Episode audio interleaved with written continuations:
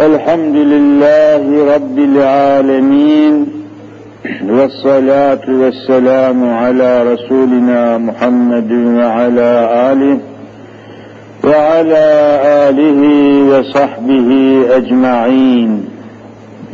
رب اشرح لي صدري ويسر لي أمري واحلل عقدة من لساني يفقه قولي. Bi hürmeti Habibikel Emin. Muhterem Müslüman hanımefendiler,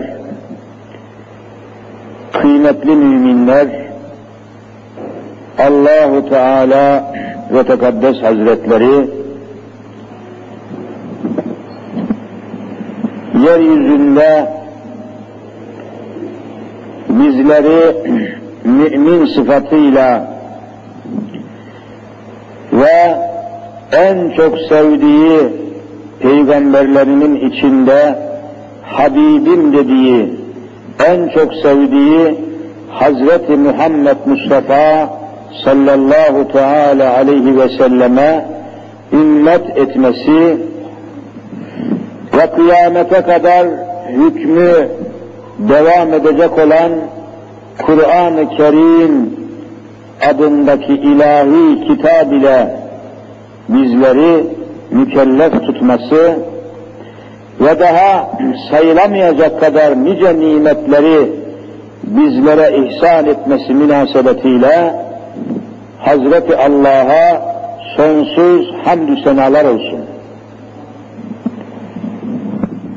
Allah katında en muteber, en kıymetli, en değerli, en mükerrem, en mükemmel Müslüman da Allah'ın kitabına göre Resulullah Efendimizin de sünnetine göre yaşamaya çalışan Müslümanlardır. Zira içinde eksiği bulunmayan kusuru bulunmayan, noksanı bulunmayan kitap, Allah'ın kitabı Kur'an-ı Kerim'dir. Kur'an'a göre yaşayan, Kur'an'a göre hayatını tanzim eden insanın yaşayışı da elbette ki mükemmel olur, mübarek olur ve Allah'ın razı olduğu hayat tarzı tecelli etmiş olur. Geçen dersimizde geçen sohbetimizde Sure-i Nisa'yı Kur'an-ı Mübin'deki Nisa suresini zamanımız yettiği kadar açıklamaya ve Sure-i Celile'yi başından sonuna kadar tefsir etmek suretiyle sohbetlerimizi, derslerimizi devam edelim demiştik. Ve bu münasebetle baş taraftaki ayetleri anlatmaya çalışmıştım.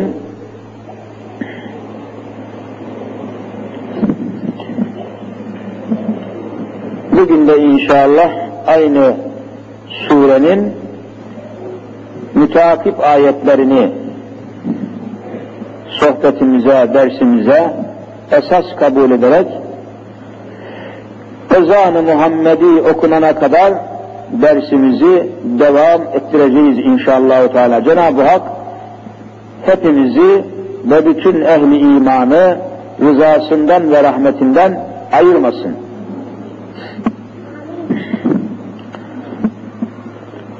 Estaizu billah. Ya eyyühen nasüttekû rabbekümüllezî halakakum min nefsin vahide ve halaka minha zevceha ila ahiril ayet devam ediyor. Ey dünyanın üzerinde aklı başında büluğa ermiş insan sıfatıyla sıfatlanmış Allahu Teala'nın yeryüzünde mahlukatın içinde en şerefli ve en kıymetli olarak yaratmış bulunduğu insanlar, ya eyyühennas, ey insanlar, Ey insanlık vasfını haiz bulunanlar! İttekû rabbekümüllezî halagaküm sizi yaratan Rabbinize sizi yaratan Allahu Teala'nın emirlerine karşı gelmekten sakının, korunun ve Allahu Teala'ya itaat hususunda dikkatli ve hesaplı davranın denmiş oluyor. Kur'an-ı Kerim'de bu ittaku kelimesine ve bu emri ilahiye çok rastlarsınız. İttaku kelimesi çok geçiyor. Ya eyyühen nâsüttekû, ya eyyühellezîne âmenüttekû. Yani Allah'tan sakının, Allah'ın emirlerine karşı gelmekten çekinin, Allah'ın hükümlerine karşı dikkatli, hesaplı, itinalı davranın şeklinde çok değişik ama aynı gayeyi ifade eden manalar var. Allah'tan korkmak, geçen derste temas etmiştim. Allah'tan korkmayı alimlerimiz, tefsir alimlerimiz şöyle izah ediyorlar. Allah'tan korkmak nedir acaba? İnsanlar çok şeyden korkar. Yani insanın bazı şeylerden korkması tabiatı icabıdır. Her insan mutlaka bir şeyden korkar. Karanlıktan korkan olur, canavardan korkan olur, aç kalmaktan korkan olur, hasta olmaktan korkan olur, öldürülmekten korkan olur, ölümden korkan ama mutlaka her insan dünyada mutlaka bir şeyden korkar. Bir şeyden korkar. İnsanın mayasında vardır, yaratılışında vardır, karakterinde vardır. Mutlaka bir şeyden korkacaktır. Korku mutlaka beşer olduğumuz için, insan olduğumuz için, yaratılmış bir varlık olduğumuz için mutlaka korkacağımız bir şey olur. Ama Kur'an-ı Kerim diyor ki, sizin korkacağınız, sakınacağınız, çekineceğiniz birisi varsa o da Allahu Teala'dır. İttekû rabbeküm. Rabbinizden korkunuz. Rabbinizin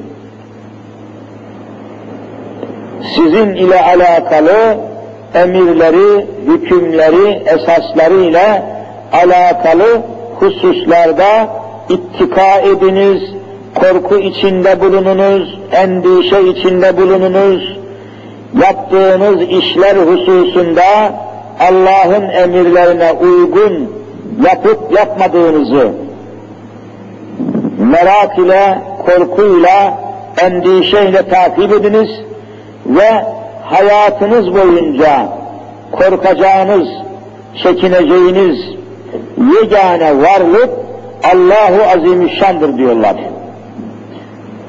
Ancak Allah'tan korkmak ne demektir? Bu hususu da açıklamak lazım. Allah'ın emirlerine Allah'tan korkmayı Müslümanların şöyle anlaması lazım. Allah'ın emirlerine karşı gelmekten korkmak lazım. Allah'ın yasaklarını çiğnemekten korkmak lazım. Demek ki Allah'tan korkmak demek, Allah'ın emirlerine karşı gelmekten korkmak ve bir de Allah'ın koyduğu yasakları çiğnemekten korkmak demektir. Yoksa Allah'tan korkmanın bir manası olmaz. Allah öyle bir Allah'tır ki kendisine iman eden Müslümanlara bir takım emirler veriyor. Emirler veriyor. Kendisine iman eden Müslümanların bir takım şeylerden sakınmasını istiyor. Allah'ın yapılmasını istediği şeylere ne diyoruz? Allah'ın emirleri. Bizden yapılmamasını istediği şeyler var. Onlara da ne diyoruz? Allah'ın yasakları. O halde Allah'ın emirlerini yerine getirmeyen adam Allah'tan korkmuyor demektir. Allah'ın yasaklarını çiğneyen bir adam Allah'tan sakınmıyor, çekinmiyor demektir. Yani Allah'tan korkmayı böyle anlamamız lazım. İkincisi, ikinci bir husus. Allah'ın emirlerini yerine getiren Müslümanlar bir de Allah'ın emirlerini yerine getirmeyen Müslümanlar mevzu bahis olduğu zaman elbette ki Allah katında Allah'ın emirlerini yerine getirenlerle Allah'ın emirlerini yerine getirmeyenler eşit sayılmazlar, müsavi olmazlar. Hiç Allah'ın emrini bilenlerle, Allah'ın hükmünü yerine getirenlerle getirmeyenler eşit olur mu? Kur'an-ı Kerim bunu şöyle ifade ediyor. Hel yestevillezine ya'lemun vellezine la ya'lemun. Allah'ın emirlerini bilenlerle bilmeyenler hiç eşit olur mu? Allah'ın emirlerini yerine getiren, tepeden tırnağa örtünen bir kadınla açık saçık dolaşan bir kadın hiç Allah katında eşit olur mu? Birisi Allah'ın hükmüne girmiş, birisi Allah'ın hükmünden çıkmış. Nasıl bu ikisini eşit sayarsınız? Nasıl bu ikisi Allah katında eşit olur, müsavi olur? Buna imkan yok. Cenab-ı Hak bu ikisini eşit kabul etmiyor. Hel yestevillezine ya'lemun vellezine la ya'lemun. Allah'ın emirlerini bilenle bilmeyen, Allah'ın hükümlerini yapanla yapmayan asla birbirine eşit sayılmazlar. Allah'ın emirlerini yerine getiren insanlar Allah'ın rahmetine ve cennetine hak kazanmış insanlar. Allah'ın emirlerini yerine getirmeyen, Allah'ın hükümlerini yerine getirmeyen insanlar da cehenneme müstahak olmuş insanlar. Hiç cehennemliklerle cennetlikler müsavi olur mu? Mümkün değil. Bundan dolayıdır ki Allah'ın hükümlerini yerine getirmek hususunda Müslümanlar titiz, dikkatli, hesaplı, itinalı davranmaları icap eder. Bu konuda gevşek, laubali, başıboş, neme lazımcı, canım sonra yaparım, şu yaşımdan sonra yaparım, şu zamanda yaparım diye Allah'ın emirlerini geriye atmak, tehir etmek, gevşek davranmak mümkün değildir. Mesela bir tanesini arz edeyim. Allah'tan korkmanın ne olduğunu, nasıl olması icap ettiğini ifade hususunda Allah'ın emirleriyle alakalı davranışımızı kontrol ederken bu konuyu netice itibariyle açıklayan bir ayeti kerimeyi arz edeyim. Rabbimiz buyuruyor ki فَخَلَفَ مِنْ بَعْدِهِمْ خَلْفٍ اَدَاءُ الصَّلَاةَ وَاتَّبَعُوا الشَّهَوَاتِ فَسَوْفَ يَلْقَوْنَ غَيَّا Öyle bir nesil, öyle bir topluluk meydana geldi ki, bunlar Allah'tan korkmadılar, edâhu salate, namazı terk ettiler. Beş vakit namazı terk ettiler. Bakınız, demek ki beş vakit namazı terk eden adam, beş vakit namazı terk eden kadın, Allah'tan korkmayan kadındır. Allah'tan korkmak veya korkmamak meselesi böyle anlaşılması lazım. Bir kimse Allah'ın emirlerini yerine getirmiyorsa, o kimse Allah'tan korkmuyor demektir. Bunun manası budur. Edâ'us salate, namazı terk ettiler. Sonra vettebehu şehevati, nefislerinin arzu ettiği şeylere tabi oldular. Canları ne istediyse, nefsin arzusu neyse onu takip ettiler. Onun keyfine tabi oldular. nefsin arzusuna tabi oldular, nefsin keyfine tabi oldular, nefis neyi arzu ettiyse onu yaptılar. Allah neyi emrettiyse değil, nefis neyi istediyse onu yaptılar. E bunların sonu ne olacak? فَسَوْفَ يَلْقَوْنَ غَيَّا Gayya adında cehennemin en altında bulunan tabakaya atılacaklardır diye Kur'an kat'i haber veriyor. فَسَوْفَ يَلْقَوْنَ غَيَّا Gayya, gayya kelimesi cehennemin en altı anlamına geliyor. Demek ki Allah'tan korkmayı Allah'ın azabından korkmak şeklinde anlamamız icap eder. Allah'ın azabından, Allah'ın ateşinden, Allah'ın cehenneminden korkmak demek, Allah'ın emrettiği şeyleri yapıp, Allah'ın yasak ettiği şeylerden sakınmak demektir. Bunu böyle anlamak lazım. Bunu böyle anlamak lazım. Şimdi kadınlarla alakalı Peygamberimiz Efendimiz Hazreti Muhammed Mustafa sallallahu aleyhi ve sellem buyuruyor. İnne min ehlin nari nisaen kadınlardan bir taife var ki onlar cehennemliktir. İnne muhakkak min ehlin nari cehennem ehlindendir, cehennemliklerdir. Nisaen bir takım kadınlar. Bir takım kadınlar cehennemliklerdir diyor Hazreti Muhammed Mustafa. Allahümme salli ala seyyidina Muhammed. Kim bunlar? Açıklıyor. Kasiyatun ariyat, mailatun mümilat. Bunlar öyle kadınlardır ki, dışarıdan bakıldığı zaman üzerlerine bir takım elbise giymiştirler.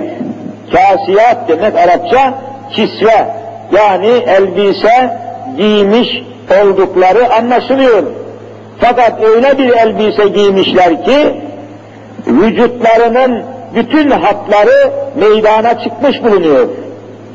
Vücutlarının inceliği, kalınlığı, girintileri, çıkıntıları, vücutlarının kalıbı, endamı, şekli, biçimi aynıyla dışarıya yansımış olduğu şekilde bir elbise giymişler. İnce elbise, dar elbise, kısa elbise, vücutlarına oturtulmuş bir elbise giymişler. Fakat ariyatın tıpkı çıplak gibi etrafın dikkatini çekmektedirler. Ariyat, Arapça uriyan, uriyan kelimesinden geliyor. Uriyan demek çıplak, uriyan. Elbise giydikleri halde çıplakmış şeklinde üryan gibi, çıplak gibi açık saçık olması sebebiyle etrafın dikkatini, ilgisini, alakasını, şehvetini çekmek biçiminde bir elbise giymişler. Bunlar her ne kadar elbise giymişlerse de hakikatte çıplak hükmündedir diyor Hz. Muhammed Mustafa. Mailatün mümilat bu elbiselerle, bu kıyafetlerle bunlar hem kendileri yabancı gözlere meyletmektedirler, hem de başkalarını kendilerine meylettirmektedirler. Yabancı erkeklerin ilgi ve alakalarını, yabancı toplulukların, namahrem insanların, erkeklerin şehevi dikkatlerini, arzularını, alakalarını, ilgilerini üzerlerine toplamaktadırlar. Bu kadınlar nedir? İnne min ehlin nar nisaen cehennemlik olan kadınlardır diyor Peygamber. Ne olacak bunlar?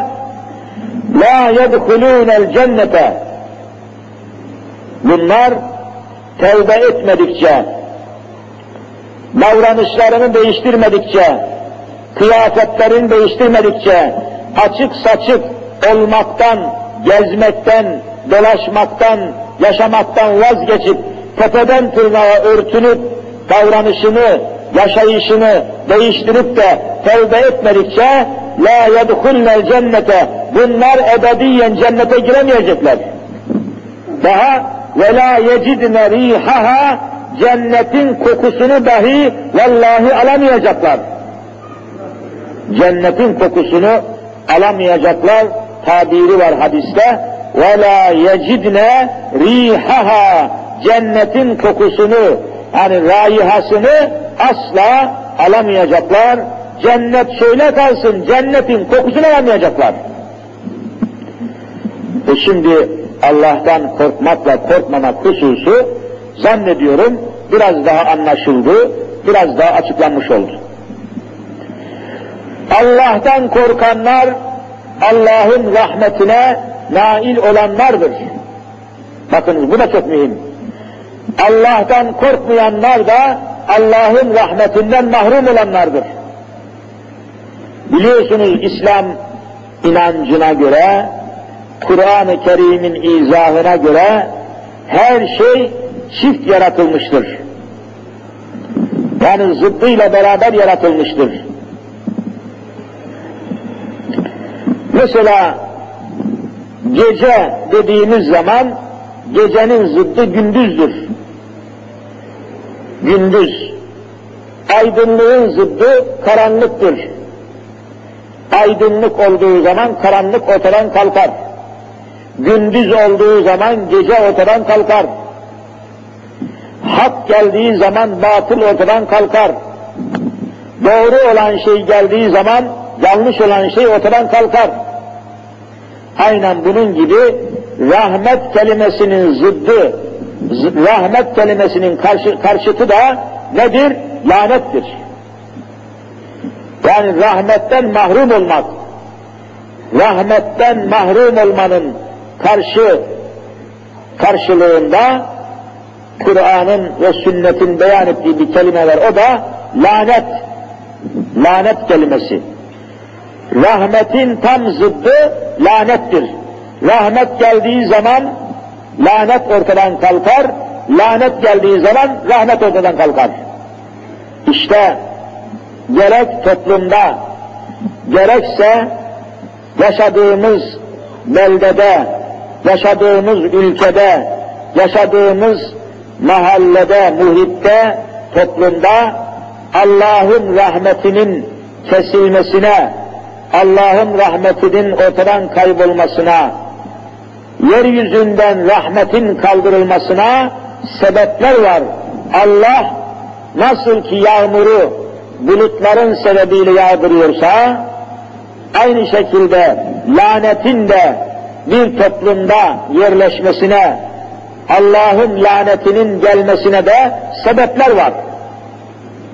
Allah bir şeyi yaratırken sebeplerle yaratıyor. Her şeyin bir sebebi var. Rahmetin de sebebi var, lanetin de sebebi var. Rahmetin sebebi Allah'ın emirlerini yerine getirmektir. Lanetin sebebi Allah'ın yasaklarını çiğnemektir. Mesela bir tanesini arz edeyim yine kadınlarla alakalı. Allah'ın Resulü Hz. Muhammed Mustafa sallallahu aleyhi ve sellem buyuruyor ki Lânen nebiyyül müteşebbihati minen nisâi bir rical vel müteşebbihine minel ricali bin nisa sadaka Resulullah Allah ve Resulü bakınız hem Allah hem de Resulü erkeklere benzemeye çalışan kadınlara yani kadınlardan erkeklere benzemeye çalışanlara bir de erkeklerden kadınlara benzemeye çalışanlara Allah ve Resulü lanet etmiştir. Erkeklere benzemeye çalışan bir kadının üzerinden bir de kadınlara benzemeye çalışan erkeklerin üzerinden Allah rahmetini çekip almıştır diyor. Rahmet almıştır. E bugün toplumda, caddede, çarşıda, sokakta, televizyonda, ekranda, etrafta görüyorsunuz. Kadınlara benzeyen erkekler ile erkeklere benzeyen kadınlar etrafta dolup boşanıyor, gezip tozuyor, coşup koşuyor, her tarafa yayılıyor mu, yayılmıyor mu? Bunu bir Müslüman olarak görmek lazım. E, bu davranışların Allah ve Resulünün lisanında bir manası var. Bir kadın erkeklere benzemeye çalışıyorsa, kıyafetiyle, pantolonuyla, saçıyla, tıraşıyla, giyimiyle, kuşamıyla, davranışıyla, yürüyüşüyle, ayağıyla, ayakkabısıyla vesaire ahvaliyle erkeklere benzemeye çalışıyorsa, bu kadının davranışı Allah ve Resulünün katında Allah'ın rahmetinden mahrum olmaktır. Allah'ın lanetine uğramaktır. Rahmeti ilahiyeden mahrum kalmaktır. Bunun manası budur. İşte toplumda bakınız bilhassa bizim yaşadığımız ülkede, yaşadığımız memlekette, Türkiye'de farkındaysanız adeta Allah'ın rahmeti aylardır kesilmiş görünüyor. Yağmur yağmıyor, bir damla düşmüyor, insanlar birbirine rahmet etmiyor, merhamet etmiyor, küçükler büyüklere saygı göstermiyor, büyükler küçüklere merhamet etmiyor, acıma duygusu kalmamış, itimat kalmamış, itikat kalmamış, itibar kalmamış, insanlar birbirine merhametle bakmıyor, muhabbetle bakmıyor, saygıyla bakmıyor, herkes birbirine menfaatle bakıyor, maddeyle bakıyor, eşyayla bakıyor, hasımla bir hasım olarak bakıyor, merhametsiz davranıyor, muhabbetsiz davranıyor. Adeta üzerimizden Hazreti Allah rahmetini çekmiş, almış gibi bir hal içerisindeyiz. Bunlar işte bunlardan birisi de en ziyade Allah'ın rahmetinin kesilmesine sebep olan görüyorsunuz ki kadınlardır. Erkeklere benzemeye çalışan kadınlar, kadınlara benzemeye çalışan erkekler Allah'ın rahmetinin kesilmesine sebep oluyorlar. Sebep oluyorlar. İkinci bir misal daha arz edeyim. Allahu Teala Resulü Zişan Efendimiz'e ilhamen tabi bildiriyor, Peygamberimize beyan ediyor. Lânellahu'l hamre ve şaribaha ve sakiyaha ve bayihaha ve asiraha ve mu'tasiraha ve hamilaha vel mahmulete ileyha buyuruyor. Allahu Teala içkinin her çeşidine lanet etmiştir. İçkinin her çeşidine bakınız Allah aşkına içkinin adı, markası, modeli ne olursa olsun sarhoşluk veren içkilerin hepsine Allah lanet etmiştir buyuruyor. Başka ve şaribaha bu içkiyi içenlere Allah lanet etmiştir. Ve sakiyaha bu içkiyi dağıtanlara Allah lanet etmiştir. Daha ve bayihaha bayi ne demek? Bayi satıcı demek. Bu içkiyi satanlara Allah lanet etmiştir. Ve asıraha bu içkiyi üreten fabrikalara, içki yapan fabrikalara, tezgahlara, iş yerlerine Allah lanet etmiştir. Ve muhtesiraha bu içkinin yapılması için içki fabrikalarına üzümünü satan, ham maddesini satan köylülere, müstahsinlere, üreticilere Allah lanet etmiştir. Daha ve hamilaha bu iç içkiyi taşıyan, nakliyesini yapan kamyonlara, şoförlere, arabalara, taşımacılığını yapan herkese Allah lanet etmiştir. Daha vel mahmulete ileyha içkinin taşındığı yere, ambarlara, stoklara, depolara, buzdolaplarına, içki bulunan marketlere, içki satılan dükkanlara, içki satılan battallara, içki içilen restoranlara, içki dağıtılan düğünlere, içki dağıtılan sünnetlere, toplantılara Allah lanet etmiştir. Bunu söyleyen Hz. Muhammed Mustafa'dır. Görüyor musunuz Allah'ın rahmeti nerelerden kesiliyor? Allah'ın rahmetinin kesilmesine sebep olan şeyler nelerdir görüyorsunuz. O halde içki nerede satılıyorsa, içki nerede olan şeyler nelerdir görüyorsunuz. O halde içki nerede satılıyorsa, içki nerede tüketiliyorsa, nerede üretiliyorsa, nerede satılıyorsa, içki satılan bakkala Allah lanet etmiştir. İçki satılan marketlere Allah lanet etmiştir. İçki yapan fabrikalara, içki yapımına müsaade eden teşkilatlara Allah lanet etmiştir. Allah'ın lanet ettiği yerler çoğaldıkça Allah'ın rahmeti vallahi aramızdan uzaklaşıyor. Göklerden yere bir damla yağmur yağmıyor, çekiliyor. Rahmeti illa ilahi kaçıp gidiyor, çekip gidiyor. Öyleyse niçin şaşıyorsunuz? Rahmet yok diye niçin şaşıyorsunuz? Evvela rahmetin çekilmesine, rahmetin kaçıp gitmesine, rahmetin uzaklaşmasına sebep olanları ortadan kaldırmaya çalışmak lazım. Haramlardan sakınmak lazım. Günahlardan sakınmak lazım. isyanlardan sakınmak lazım. Dualarımızın kabul olması buna bağlı. Bakın her hafta yağmur duasına çıkılıyor, vallahi duamız kabul olmuyor. Her hafta yağmur duasına çıkıyor Müslümanlar Beykoz'da. Türkiye'nin her yerinde yağmur duasına sarıklı hocalar, şeyh efendiler, dervişler, sofular, hocalar haftanın sonunda her tarafı yağmur duasına çıkılıyor. Vallahi duamız kabul olmuyor. Niye? Allah'ın lanet ettiği şeyler hızla yayılıyor. Hızla çoğalıyor. Şehirleri işgal ettiği yetmemiş gibi kasabalara, köylere, yazlıklara kadar Allah'ın haramları yayılıyor, çoğalıyor, etrafı kuşatıyor. Bu durumda ve bu takdirde Allah'tan rahmet beklemeye yüzümüz kalmıyor. Allah'tan rahmet beklemeye dilimiz varmıyor. Halimiz buna mani, sokaklarımız buna mani, caddelerimiz buna mani.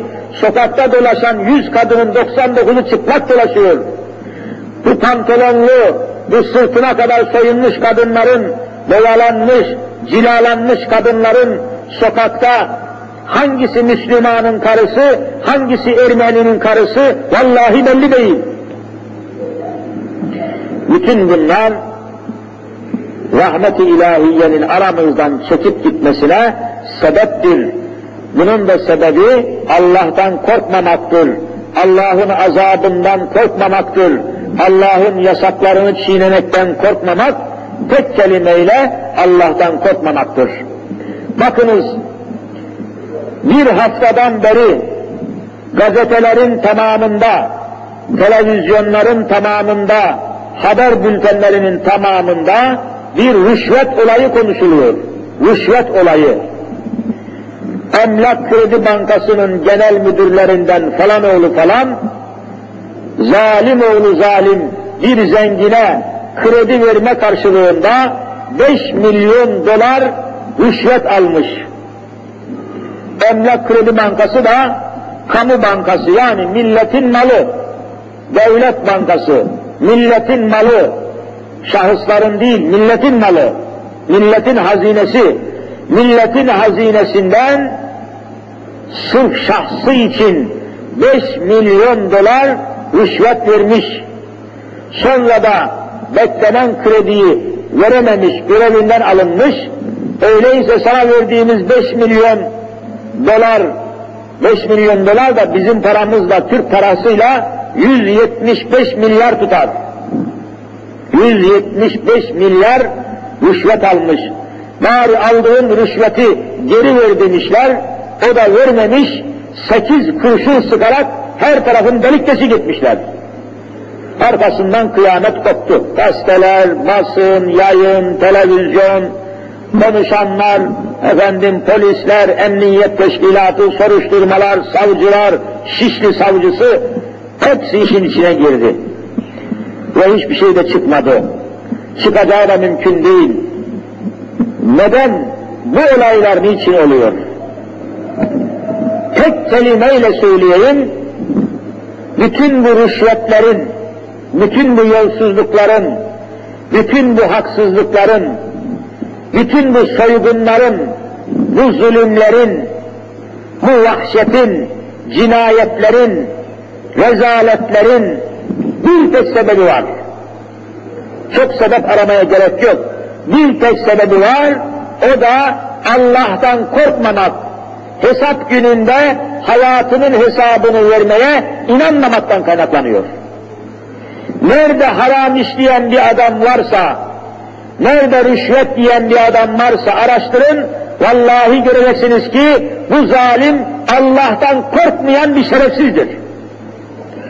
Allah'ın azabından korkmayan, hesap gününden korkmayan, yevme yakûmül hesap dediğiniz hesap gününe inanmayan insanların meydana getirdiği rezaletler olduğunu hemen anlayacaksınız. Allah'tan korkmayan bir adamın yapmayacağı bir şey yoktur. Satmayacağı bir şey yoktur. Yıkmayacağı bir şey yoktur. Ve tahrip etmeyeceği hiçbir manevi bir değer, manevi bir mefhum yoktur. O halde yüreklerden, gönüllerden, vicdanlardan Allah korkusunu, ahirete olan imanı, yevmi hesaba olan imanı söküp aldığınız zaman ortada insan namına bir şey kalmıyor, insan kılığında canavarlar kalıyor. İnsan kılığında vahşi, saldırgan, insan haklarına mütecaviz, canavar tabiatlı insanlar kalıyor.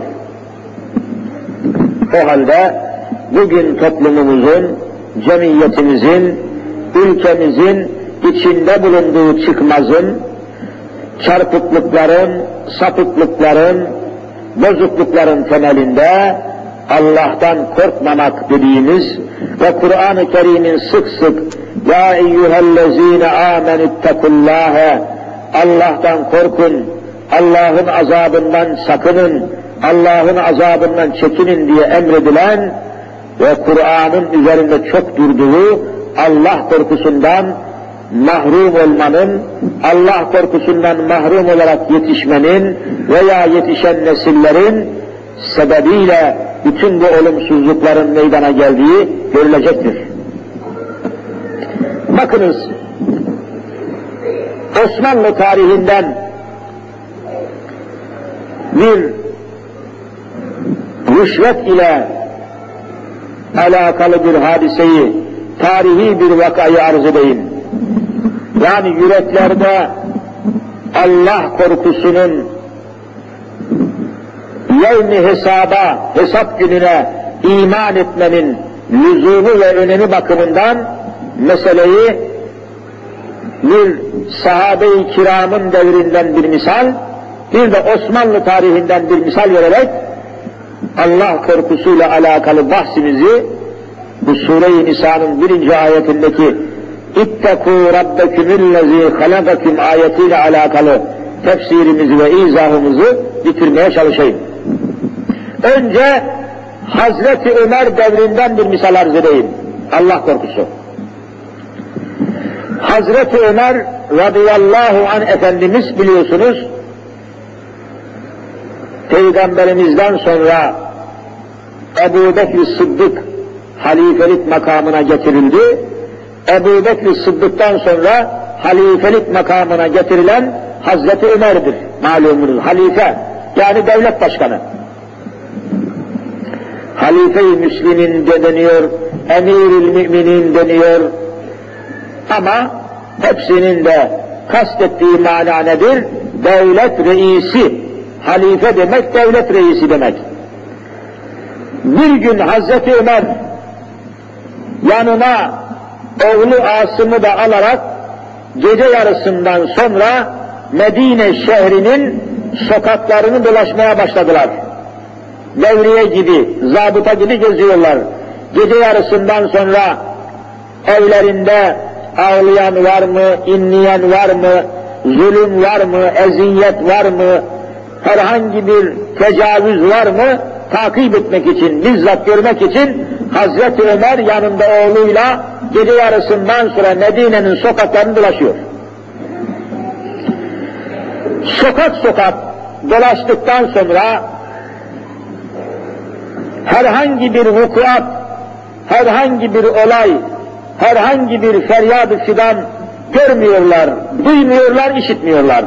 Sükunet var, saadet var, emniyet var, asayiş var, hiçbir tehlikeli bir şey yok.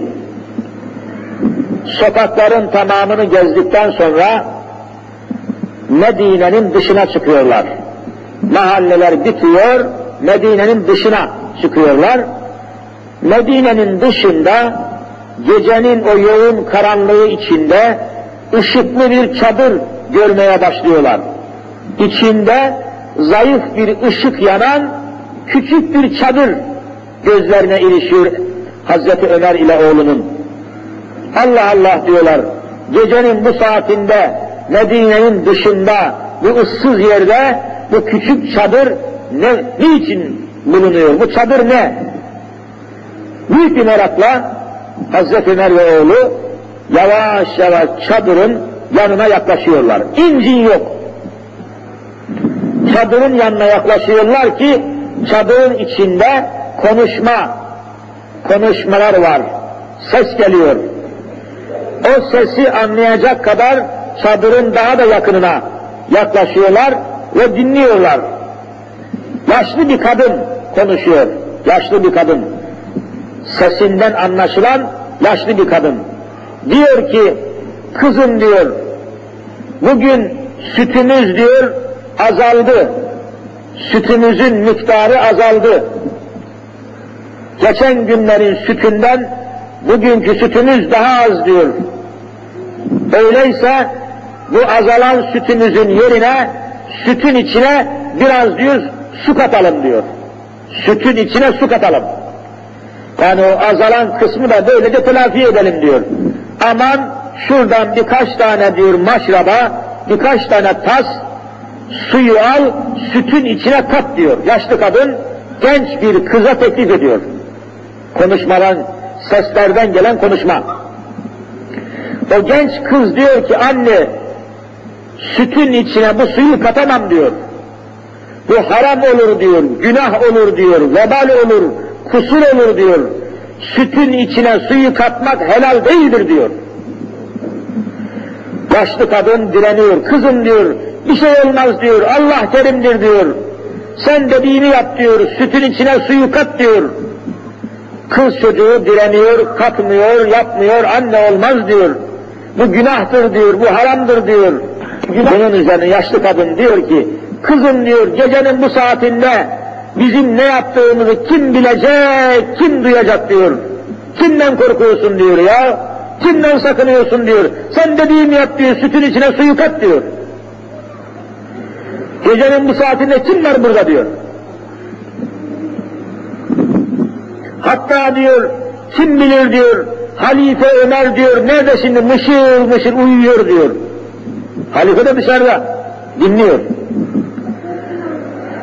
Bunun üzerine o genç kız daha da şiddetli bir sesle, anne anne diyor, Halife Ömer bizi görmeyebilir diyor, bizi duymayabilir, bizim yerimizi bilmeyebilir, ama biz öyle bir Allah'a iman ettik ki o bizi görüyor, o bizi duyuyor, o bizim halimize şahit oluyor diyor.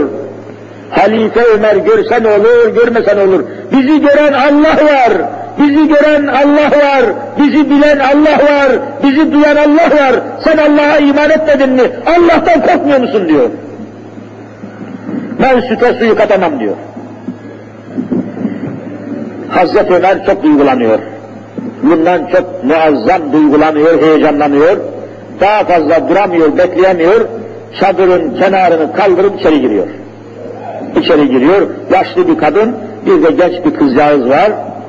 Yaşlı kadını Hazreti Ömer derhal cezalandırıyor. O genç Allah'a inanmadık mı, Allah'tan korkmuyor musun diyen o genç kızı da mükafatlandırıyor. Nasıl mükafatlandırıyor? Doğrudan doğruya oğlu Asım'a nikahlamak suretiyle halifelik makamına, evine bu kızcağızı gelin olarak alıyor. Allah'tan bu kadar güzel korkan, Allah'tan bu kadar güzel tekva eden, ittika eden, Allah'a bu kadar güzel iman eden bir kız kaçırılır mı diyor, derhal oğluna gelin olarak alıyor.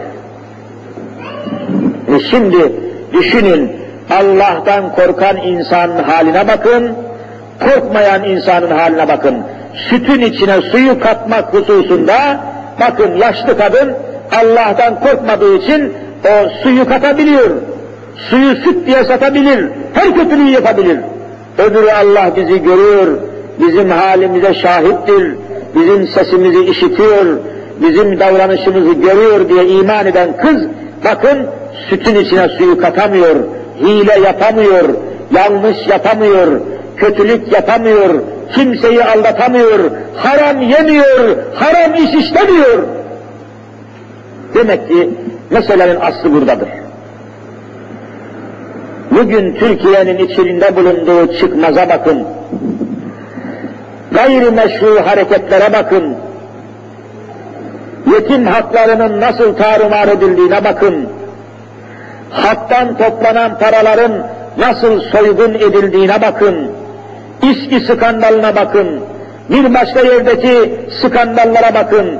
Bütün bunları yapanlar Allah'a ve ahirete inanmayan namussuz nesillerdir şerefsiz insanlardır, imansız insanlardır, Allah'tan korkmayan hain insanlardır. Devlet bakanı da olsa şerefsizdir. Hükümet sözcüsü de olsa Allah'tan korkmuyorsa şerefsizdir. Devlet bakanı da şerefsizdir. Eğer Allah'tan korkmuyorsa, eğer ahirete inanmıyorsa, hesap gününe inanmıyorsa, Milletvekili de şerefsizdir. Milletvekili de namussuzdur. Namuslu olmanın çaresi Allah'tan korkmaktır. Ahiretten korkmaktır. Hesap gününden korkmaktır. Genel müdür de olsa, müsteşar da olsa, bakan da olsa, belediye başkanı da olsa, Allah'tan korkmuyorsa şerefsiz ve namussuzdur. İşte memleketin içinde bulunduğu halin sebebi budur. Bir de Osmanlı tarihinden misal vereyim. Tarih, Sultan Mahmud'un yaşadığı devir. Osmanlı padişahlarından birisi de biliyorsunuz Sultan Mahmud. Fazla tafsilata girmeyeyim. Sultan Mahmud'un zamanında rüşvet, Osmanlı'da rüşvet çok yayılmış. Amirler, memurlar arasında rüşvet yayılmaya başlamış. Halkın arasında söylenip duruyor. Falan memur rüşvet diyor, falan amir rüşvet diyor. Bir gün padişah Sultan Mahmud tebdili kıyafet edip halkın arasında dolaşırken pazarda, çarşıda esnafın arasında dolaşırken kulak misafiri olmuş bazı topluluklara. Kulak misafiri olmuş. Bakmış ki çok sevdiği ve güvendiği yüksek derecede bir saray memurunun, saraydaki yüksek derecede bir memurun rüşvet aldığını ahali söylüyor. Halk kendi arasında bu yüksek memurun rüşvet aldığını ifade ediyor. Sultan Mahmut merak etmiş, demiş ki ya nasıl olur? Benim en güvendiğim bir memur bu adam. En itimat ettiğim bir memur. Nasıl olur da rüşvet alır? Halk kendi arasında konuşuyor. Halkın arasında konuşulan bir meselede mutlaka bir sebep var diyor Sultan Mahmut. Bir sebep var. Her ne kadar ben güveniyorsam da, inanıyorsam da e, halkın arasında da rüşvet aldığı söyleniyor. Bunda bir iş var diyor. Ve tutuyor bu çok güvendiği, çok yüksek derecede sarayda memur olan bu memurun arkasına bir müfettiş takıyor. Bir başka güvendiği bir memuru çağırıyor ki evladım falan memurun diyor arkasında bir ay geceli gündüzlü dolaşabildiğin kadar dolaşacaksın. Bu yüksek memurun ne aldığını, ne verdiğini, ne yediğini, ne içtiğini, nerede oturduğunu, nerede kalktığını tespit edip, bir suyu istimalini, yanlışını, hatasını, haram yediğini nerede görürsen tespit edip bir ay sonra bana rapor vereceksin diyor. Peşine müfettiş takıyor. Bakın, bir ay müddetle bu müfettiş o yüksek seviyedeki halkın arasında rüşvet alıyor denen o memurun peşinde gece gündüz geziyor. Takip ediyor, etrafına bakıyor, soruşturuyor, girdiği yere, çıktığı yere bakıyor, aldığına, verdiğine bakıyor, bir türlü açığını yakalayamıyor. Gayrimeşru bir faaliyetini yakalayamıyor, bir ay sonra padişaha rapor veriyor. Diyor ki padişahın bu yüksek seviyede memurun hiçbir suistimaline, rüşvet aldığına şahit olmadım diyor. Rapor temiz çıkıyor. Rapor temiz. Bu sefer yine Sultan Mahmut tebdili kıyafet, yani elbisesini değiştirerek tanınmayacak şekilde halkın arasına dolaşıyor bakayım bir şey var mı diye. Bakıyor ki yine aynı yüksek memurun rüşvet aldığını söylüyor millet. Konuşuyor millet. Allah Allah nasıl olur diyor ya ben teftiş ettirdim. Peşine memur taktım, ne yaptım, ne ettim ama yine halk rüşvet aldığını söylüyor. Acaba neyin nesi? Bu sefer daha da merak ediyor padişah. Bizzat o yüksek seviyede halkın rüşvet aldığı, alıyor dediği memuru bizzat çağırıyor. Hadiseye bizzat kendisi el koyuyor. Bakın şimdi. İşte Allah korkusu burada ortaya çıkacak. Çağırır, geliyor memur, yüksek memur. Diyor ki evladım, sen diyor sarayda yüksek derecede bir memursun. Sana itimadımız var diyor. Sana sonsuz güvenimiz var. Sana itibarım var diyor. Bu sarayda en çok sana güveniyorum diyor. Memur da memnun oluyor tabi. Teşekkür ederim sultanım diyor. Ancak diyor bakın ancak diyor benim bir işim var diyor memura Sultan Mahmut. Özel bir işim var diyor. Özel bir işim var. Düşündüm taşındım diyor. Bunu ancak sen yapabilirsin diyor. Sana itimadım var diyor. Sana güvenim var diyor. Nedir sultanım diyor yapacağım iş? Yapacağın iş şudur diyor. Ben bir kesenin içine bir miktar diyor altın koyacağım. Bir kese altın. Bunu sana teslim edeceğim diyor, emaneti sana vereceğim. Sen de götüreceksin. Yarın sabah, yarın sabah diyor, Ayasofya camisinin giriş kapısının diyor sağ tarafında sabah namazından bir saat kadar evvel sabah namazından bir saat kadar evvel o caminin kapısına geleceksin. Caminin giriş kapısının sağında abasına bürünmüş, cübbesine bürünmüş fakir bir adamın oturduğunu göreceksin. O, o diyor öyle bir fakirdir ki kimseden bir şey istemez, kimseden bir şey almaz, sabah namazına bir saat kala gelir kapıda oturur, veren birisi olursa alır, değilse kalkar gider demiş. Öyle müstesna bir fakir. Caminin kapısında abasına bürünmüş, cübbesine bürünmüş, oturmuş, bekliyor olacak. Sabah namazına bir saat kala gideceksin. Benim diyor içinde altın koyduğu bu keseyi o fakirin eline uzatacaksın. Padişahımızın selamı var. Bu hediyeyi padişahımız gönderdi diyeceksin. Keseyi eline bırakıp geriye dönüp gideceksin diyor. Kimse görmeyecek. Allah'tan başka kimse görmeyecek. Baş üstüne sultanım diyor. Yüksek seviyeli bir devlet memuru. Padişahın elinden keseyi alıyor. İşte gece, gece geçecek sabah namazına bir saat kala Ayasofya Camisi'nin önüne gelecek. Orada hırkasına bürünmüş bir fakiri bulacak Padişahımız selam söyledi bu hediyeyi gönderdi diyecek. Keseyi verip verecek. Padişah bunu böyle ayarladıktan sonra o kesenin içerisine 50 tane altın koymuş. Sayısını bizzat padişah biliyor, bir de Allah biliyor. 50 tane altın. Padişah bizzat Sultan Mahmut kendisi geliyor, Ayasofya'nın o giriş kapısının sağında cübbesine bürünmüş bir fakir oturacak dediği kişinin rolüne kendisi giriyor, o fakir dediği kişi kendisi oluyor. Kendisi oluyor. Ebasına bürünüyor, cübbesine bürünüyor, padişahın kendisi oraya oturuyor. Bizzat tespit etmek için. Bakalım bu memur gelecek mi gelmeyecek mi? Gelecekse vaktinde gelecek mi? Gelecekse padişahın teslim ettiği keseyi aynen getirecek mi? Çalacak mı çalmayacak mı? Alacak mı almayacak mı? Verecek mi vermeyecek mi? Padişah kendisi oturuyor fakir dediği, dilenci dediği adamın yerine. Fakir makir yok. Bu bir tertip. Padişah kendisi bunu tertipliyor. Sabah namazına bir saatten evvel padişah gelip Ayasofya kapısının giriş kapısının sağına oturuyor. Yüzünü gözünü bürüyor cübbesinin altında ve devlet memurunu beklemeye başlıyor. Bakalım gelecek mi? Hakikaten biraz oturduktan sonra gözünün ucuyla yolu takip ediyor Sultan Mahmut ki ha devlet memuru geliyor. Ulan aferin diyor, ya geldi bu adam diyor.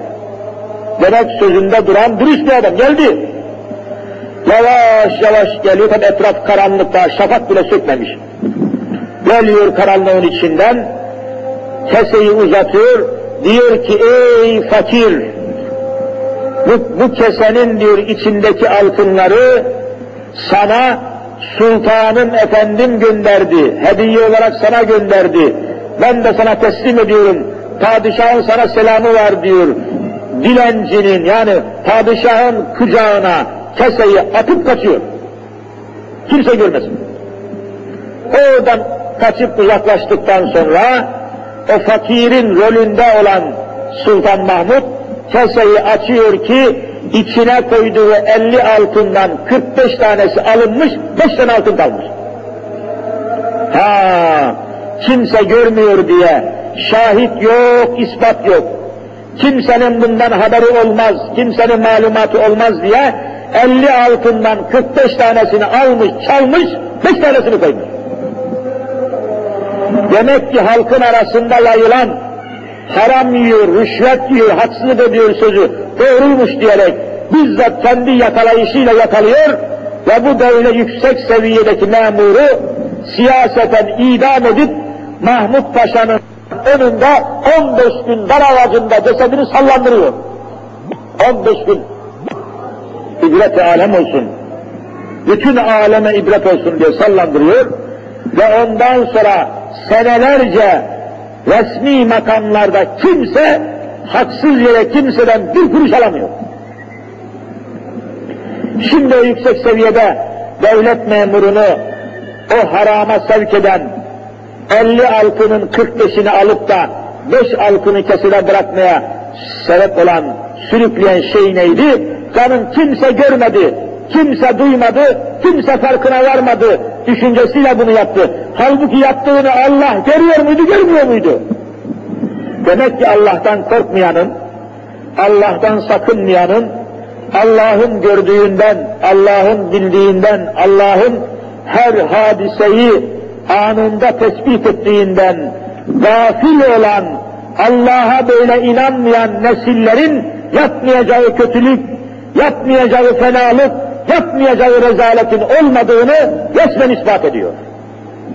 İşte Müslüman kardeşlerimiz Allahu Teala en kısa zamanda tekrar milletimize, memleketimize Allah'tan korkan nesillerin, Allah'tan korkan memurların, Allah'tan korkanların, korkan idarecilerin idaresinde yaşamayı ve ülkemizi, bölgemizi, devletimizi Müslüman kadroların, Allah ve ahiretten korkan kadroların elinde devam etmesini nasip-i müyesser inşallah. Cenab-ı Hak cümlemizi ikaz eylesin ve bizleri bütün ümmet-i Muhammed'i kendinden korkan, takva sahibi, ahiret hesabına göre hesabını yapan ve yolunu yönünü Allah'ın rızasına göre ayarlayan salih kullarının arasına bizi de ilhak eylesin. آمين. ويا أرحم الراحمين. بحرمة